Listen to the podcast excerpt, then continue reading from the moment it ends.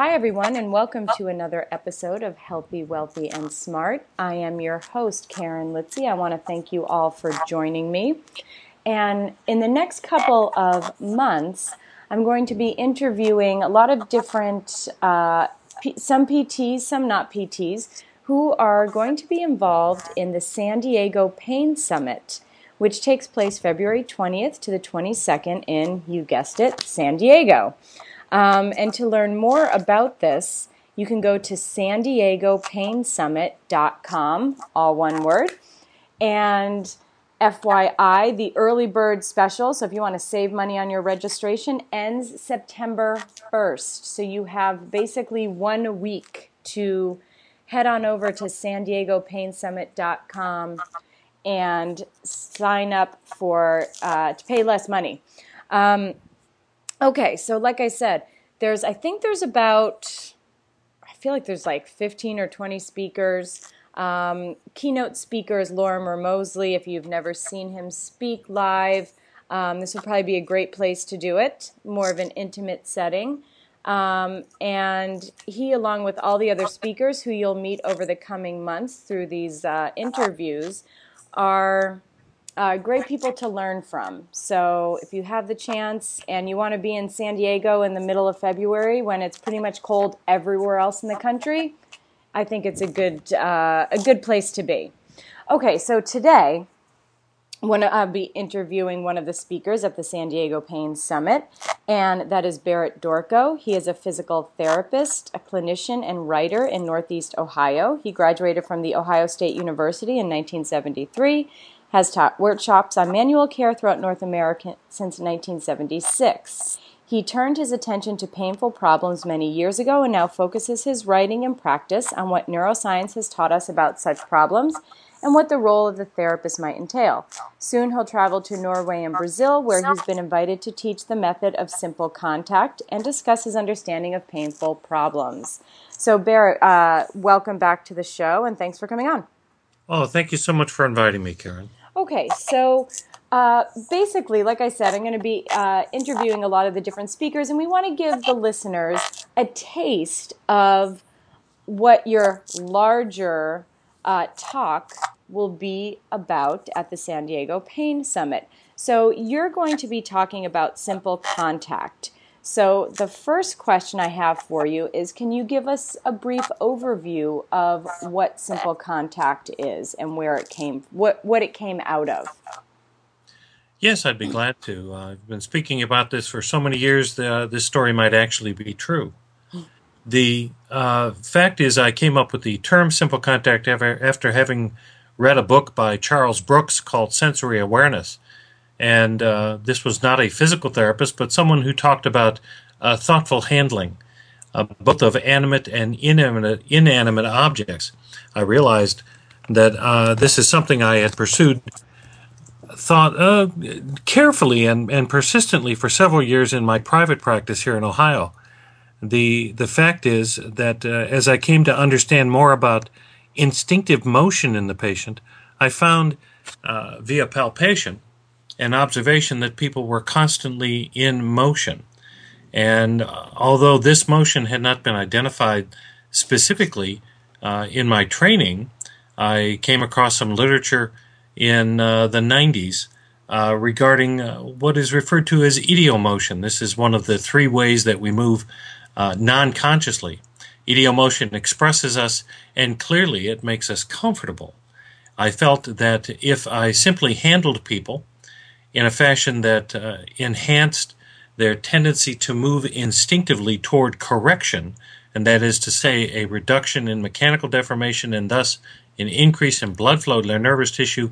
This would quite commonly be a uh, way of helping them uh, uh find ways of moving that reduce their mechanical deformation and thus relieve their pain. Uh, I've combined simple contact as my reading uh, has taught me to uh, not only include the method, but to include a specific understanding as it grows in the neurosciences about what the skin possesses, uh, what the brain can do, what uh, massive amounts of uh, change in the patient context might make, and thus have uh, produced a personal persona that allows me to be therapeutic and to take that therapy wherever I happen to be. This isn't always in, encouraged by the rest of my profession, but it's something that I've got with me. Does that help a bit? Yes, absolutely. And now, when you talk about idiomotion, um, as an example, would an example be as let's say you've been sitting for a long time and you don't even realize it, but perhaps you shifted your weight to one side or you put a leg underneath you, kind of doing uh, motions that you don't really realize you're doing. Without plan or willful intent. It's Yeah. referred to as without volition. So, Oh. how does that tie into simple contact and what you do as a therapist with your patient?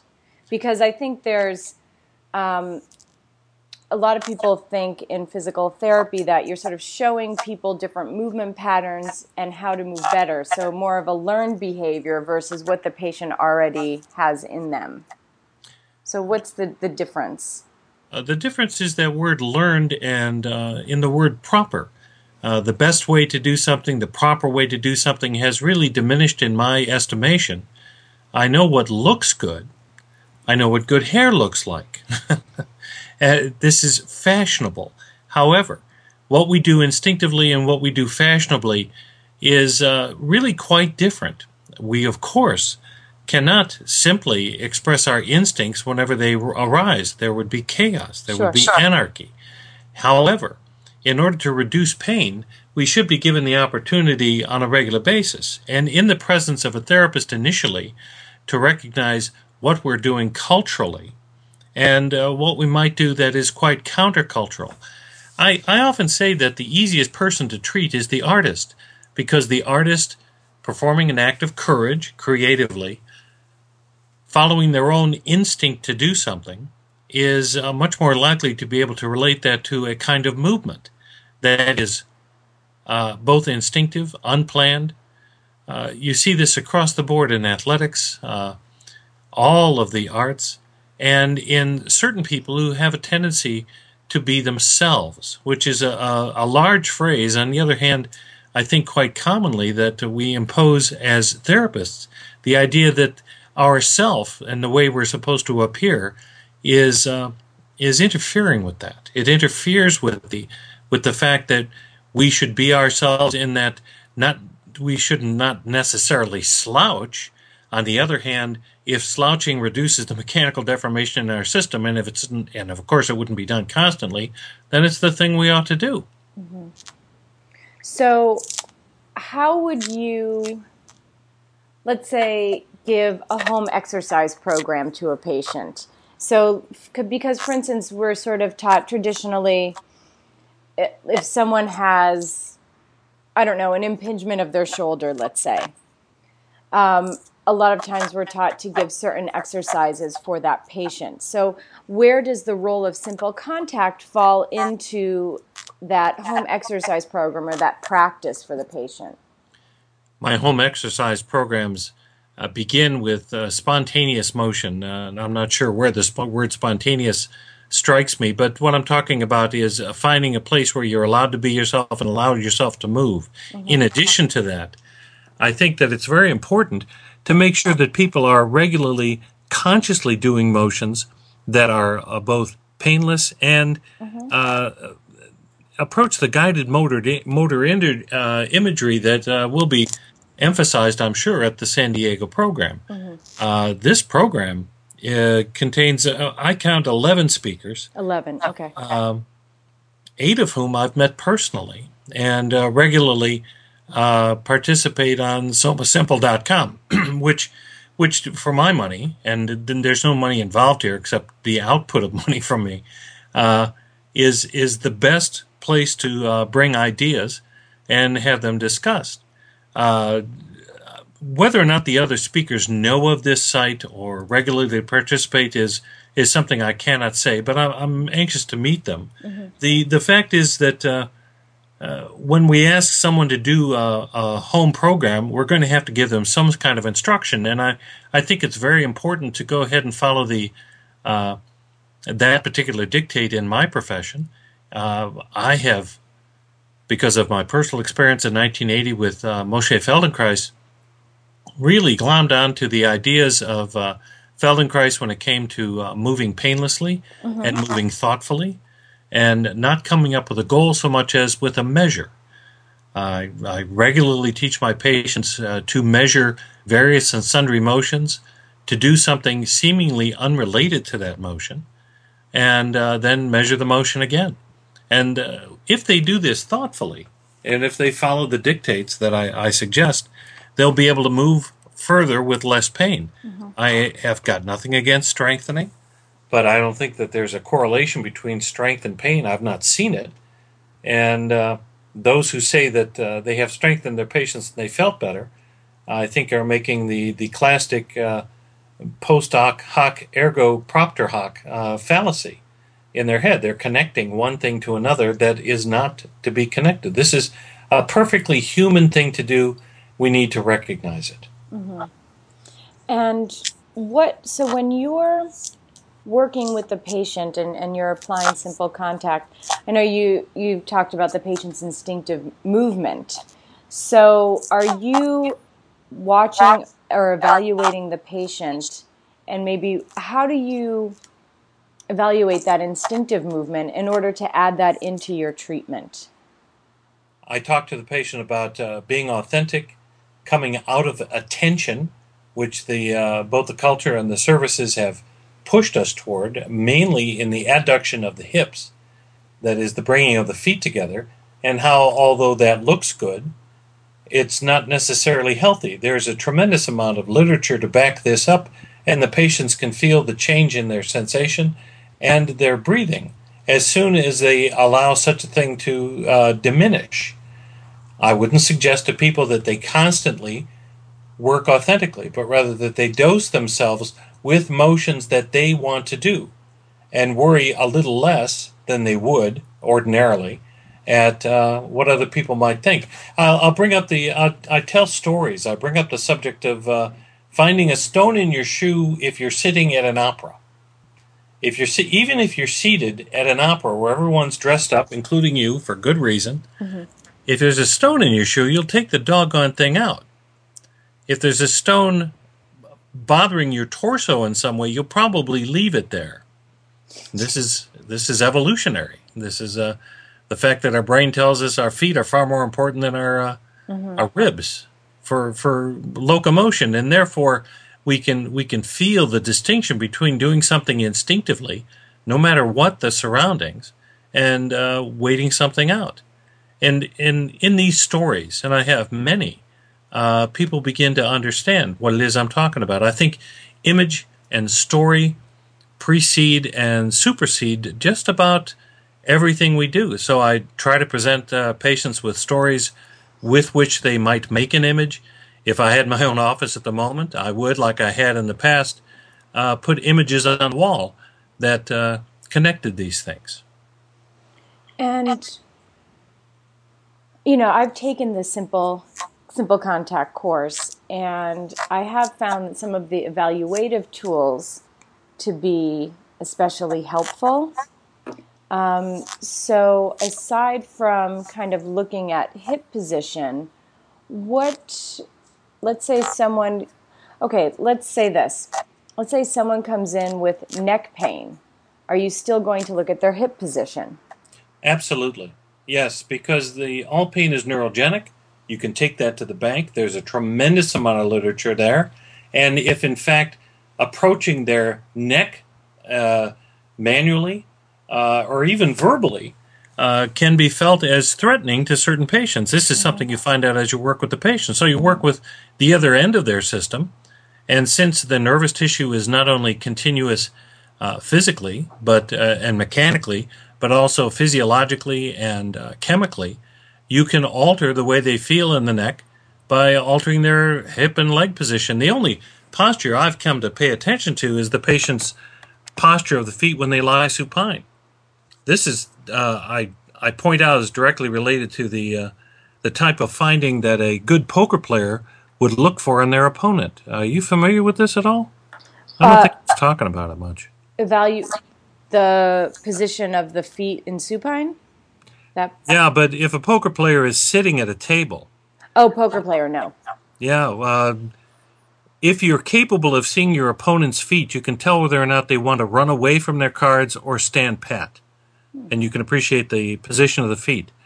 Uh, it is said by people who look at unconscious motivation, and there are many books on uh, poker out there that t- teaches this, that the feet are not connected to the head, that most people don't know about this so-called tell, and they will reveal what they're thinking. Uh, and you can see it. You can see it in the posture of their feet. This is why when people lie supine, they don't know what they're supposed to do with their feet either. They can uh, lie at attention, as as some patients, many patients I've seen in the past, have been told to do, or they can abduct and externally rotate their hips. Uh, typically, the uh, the involved side is more so internally rotated and adducted. Changing that does not threaten where they hurt, typically, and uh, does have the effect of reducing the mechanical deformation in the system. This was demonstrated uh, conclusively by Breig in 1978. Uh, I'll talk to them about hammerlocks. Do you, do you, do you, Karen? Do you know what a hammerlock is? I have, does that have something to do with wrestling? Uh, very commonly, uh, but I have no idea. I, I learned. You see, I have no idea about poker. I have no idea about wrestling. I mean, at You least you gave everyone listening a good in if they want to start gambling in Vegas. Well, I'll tell you something. What you find out in poker is that uh, the poker face is just the easiest place to hide what you're thinking. It's the rest of your body that reveals things. And uh, these things might not be revealed as an isotonic, uh, that is a, a contraction of the muscle that induces joint motion, but they'll be uh, present as an isometric. We're allowed to touch people. Uh, as therapists, in poker, there is no touching. You familiar with that? Uh, I would hope not.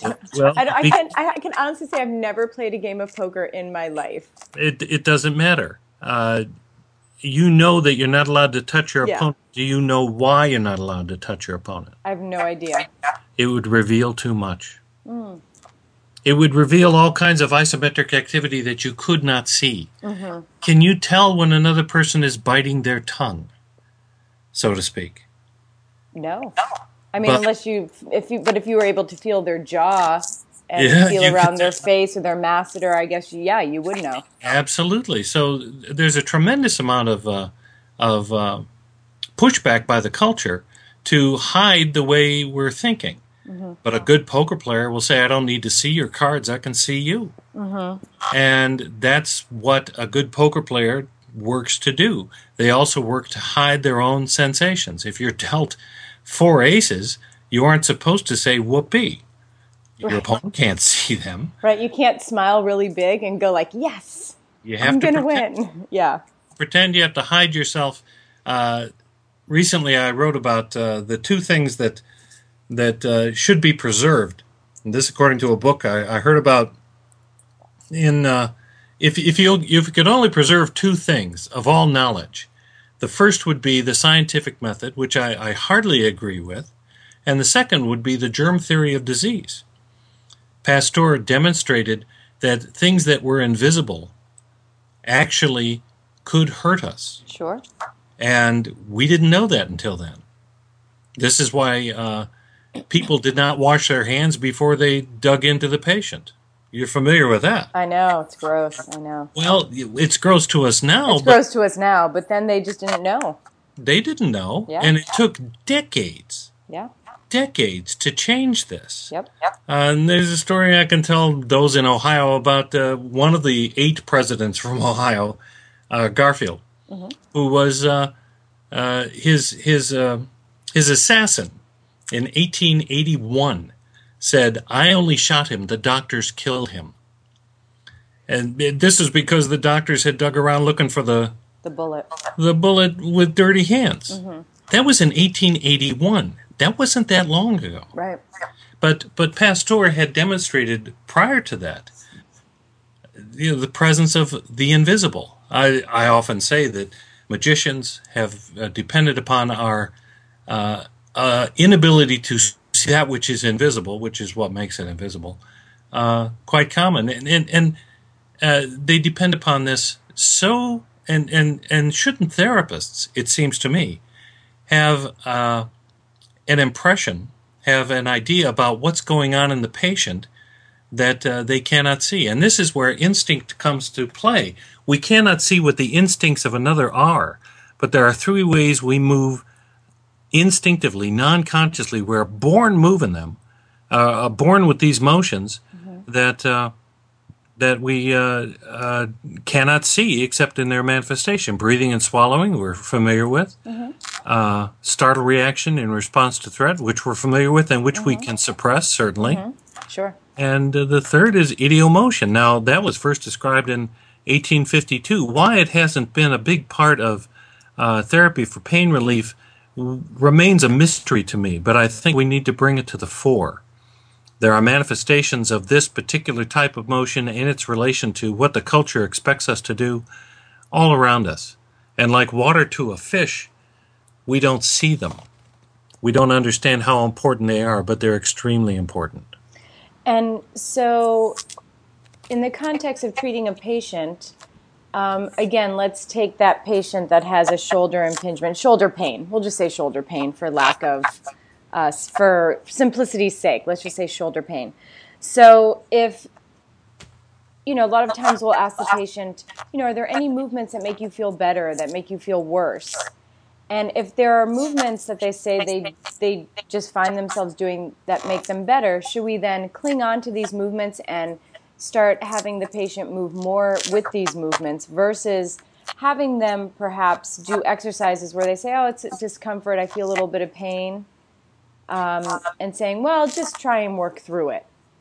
I, I does that make any sense? Well, not to me. Uh, to me, I mean, not. I mean, so I are we better off? Rather than talk about uh, choreographing emotion for a patient, you should talk to a patient about whether or not they're doing something consciously or unconsciously. Right, right, right. And then and use that is that. totally different than giving a patient an exercise to do that they should simply work through the pain with. Right. I, I don't understand that. I think if they're moving unconsciously and it's painful, but it will be painful briefly, that is okay. Mm-hmm. If they're doing something choreographed that is painful, that is troublesome. Yeah. It's yeah. troublesome to me. On the other hand, the nature of pain, I've recently had a Facebook discussion on this. Does is that correlated with injury? No. Not necessarily. Not necessarily. yeah, well, you can't just say no. You yeah, have to say not necessarily. Sometimes they go hand in hand. Sometimes they don't. Depends upon the context. I, I will point to Kevin Ware. You're familiar with yeah, that name? Sure. Well, you say sure, and and I a lot of people don't know his name, but this is the fellow in the semifinals of the uh, Final Four in in uh, March of thirteen. Yeah, last year. Did he hurt? No. And you would know that if uh, you'd read his quotes. Most people did not. They'll say, "Well, I, I hope so," and I, I, find this a fascinating thing. He he claimed repeatedly that he did not hurt. Why? And then we begin. Yeah, and it, he didn't hurt because the brain, I presume, as an output of pain, and pain's always an output from the brain, decided with this context you will not hurt. You're not going to stand up and walk around, but you're also not going to hurt. Right. He, you know, when he started to to realize he was in big trouble, when he saw the faces of the of his teammates. You're exactly right, and uh, that varies as well. On my blog post, uh, I, I show a video of the uh, reaction of his teammates That's to horrifying. his It's horrifying. Not for the middle guy. No, not not for him, but for his and, teammates. I think were horrified. You could see the look of on their face of. No, no, the guy in the middle there were three guys on either side of him. There were uh-huh. seven teammates on. The guy in the middle was a therapist. He I, and I say that in a generic sense. He became a therapist because he had hurt himself so badly the right. year before. He ran, he knew how important it was to get to him. He did not turn away. And and I find this particular detail fascinating. That this man's experience in life taught him how culturally important it was to get to his friend uh-huh. and not to turn away. Uh, this is, to me, what therapists should do. They should not turn away. They should turn toward the patient. It, it's it's hard, especially hard for me. It seems to turn toward my colleagues. but I turn toward patients. And that's what they want anyways, and that's that's fine with me. Sure. Sure. Well, it's it's the same idea of when, you know, I have a young niece who's 5 years old and it's the same thing that I think my sister does. So she is running, she falls, you know, it, there's she would have more of a negative reaction to the fall if we were all like, "Oh my gosh. Oh, are you okay? What happened? What happened? What?" versus, you know, obviously checking to make sure nothing's, you know, very wrong with her, but yeah, just come on, get up, let's keep moving. Because it's usually what's interesting is, and I saw this again, I was on vacation um, at the beach, and a friend of mine was there with her five kids. Yeah, five, all under the age of seven. Um, and the what, three or I think the three year old fell and cut her leg, and she was bleeding. She was walking. She had no, seemingly fine, had no idea. It wasn't until she looked down, saw the blood, and all of a sudden erupted into tears. Yes. And and it hurt. Whereas before she had no idea that anything had even happened. So it wasn't until she sort of looked at it and I think maybe saw other people's reactions of, whoa, you're, you know, that face of, my gosh, you're bleeding. But before that, she was walk, she was running back from, from the water. There are so many inputs, and we have very little hope of knowing which one is the greatest in the patient or yeah. how they might change from second to second. But as therapists, we need to understand what all the impulse puts might be. Mm-hmm. And, and clearly, you have understood that this is a complex phenomenon. And uh, here, in, in, I wrote this the other day in in the movie North Dallas Forty. Uh, the one coach is berating the player. You have to figure out the difference between pain and injury. Well, I haven't figured out that. What? I, how is a player in the NFL supposed to know the difference? We still don't know what the difference yeah. is. Uh, what we do know, however, is that pain is an output from the brain, and that means, in uh, response to the San Diego course, people must be taught not only that, and that can be done quickly, mm-hmm. but a practical aspect of how to be with their patient in such a fashion as to reduce the inputs. Don't threaten your patient, blah, blah, blah. I talk about all these things and, and I try to live them in my office. I see when they're not lived with. And but, but I've learned in my in my uh, travels uh, that silence is often my friend. And you know, I think what you just said is is very important and it's how the patient or I'm sorry, how we as therapists can interact with our patient to help reduce some of these inputs into the patient's system. Absolutely. And Lorimer Moseley speaking at the San Diego Pain Summit, I saw him speak a couple of years ago in Portland, Oregon, with Paul Hodges, and he took a very, very long time to go over this sort of input output circle. And, I, and the inputs that go in, the outputs that come out, one of which may be pain, and then that pain then becomes an input. Or, you know, X, X, Y, and Z happens to you, sweaty palms, hap- that's an output. Then that output becomes an input. And it just kind of keeps circling around. And we as therapists have to, in speaking with the patient and watching the patient move, have to kind of find a way in that we can meet the patient where they're at and help to reduce some of those inputs for them. Because we don't know maybe what input is going to help to relieve the pain because there's so many. I, I wouldn't disagree at all. I think you're exactly right. It would be nice. Mm-hmm. Uh, In if, an ideal uh, world. It, it, the, the t- type of world I certainly do not work in. I'm, I'm not sure of yours, but uh, so many people are threatening the patient uh, that they're glad to see me when I come in because mm-hmm. I'm not threatening. And I, I've manipulated that to the to the degree that I can. I do not threaten people. This is extremely important, and I've got several stories about that. Uh, where Lorimer uh, might spend a lot of time talking about input and output, I'm I much prefer to tell a story and have people wonder about it. But in in my experience in the past, not these days, uh, certainly not in San Diego, the people who are there uh, who were there when I when I taught with other large corporations were there mainly for the donuts and to, to get a day off uh-huh. from their god awful jobs. Uh-huh. Now I know what that job why you'd want to get away from it, but uh, I look forward so much to going to San Diego and meeting people who actually want to be there and to meeting some of these uh, people whom I only know uh, by name. I, I just I can't wait.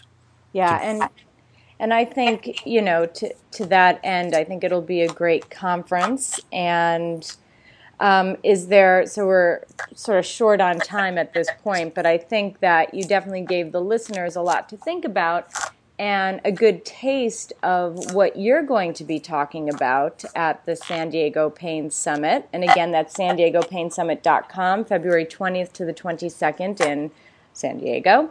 Um, so, any closing thoughts that you'd like to leave people with, and they can catch up with you in February? Certainly. I, I really hope people prepare for this by uh, reading and uh, thinking about what it is they might ask. Uh, I hope that they, they pay attention to the way the speakers tend to exist. And this is how we came to be speakers at this uh, conference. Rajam Roose, who is a licensed massage therapist, mm-hmm. uh, putting this together was my hostess uh, when I went out to uh, San Diego last year. And an, a more accommodating person you couldn't possibly imagine. She has done a tremendous amount of work on this mm-hmm. and will do a great deal more. And I, I, very much appreciate that. When you come to this, I think you'll be coming to the inaugural event uh, that uh, might just change the way therapists understand and thus approach patients. I certainly hope so. That's one reason I'm putting so much work into it. Well, and I, I think that uh, you've definitely made a good case for people to go out to San Diego for more than just the weather in February. Oh yeah, the weather. Well, people, you know, you know, people and the weather. I, yeah. I decided not pay attention to too much of that. Yeah. I, I hope it doesn't. I'm not snowed in in Cleveland, but we will see. Well, hopefully not. Um, so thanks so much for coming coming on the show today. And if people want to find out more about you, where can they do that? Uh, BarrettDorko.com is my website. Uh, the contact uh, numbers for the people uh, hosting my uh, courses in uh, this country in uh, Houston and Baltimore, Maryland this year are there, as well as my courses in Norway and Brazil. SomaSimple.com is where I write a daily blog now and regularly participate in many kinds of discussion. And I just think it's a wonderful place. All right. And so, everyone, hopefully you can, if you're listening, make it to San Diego in February. And again, if you want to uh, get in touch with me, you can do so through my website at KarenLitzy.com or via Twitter at KarenLitzyNYC. Uh, so, or Barrett, thank you so much for coming on. And thanks, everyone, thanks for listening and have a great week and stay healthy, wealthy, and smart.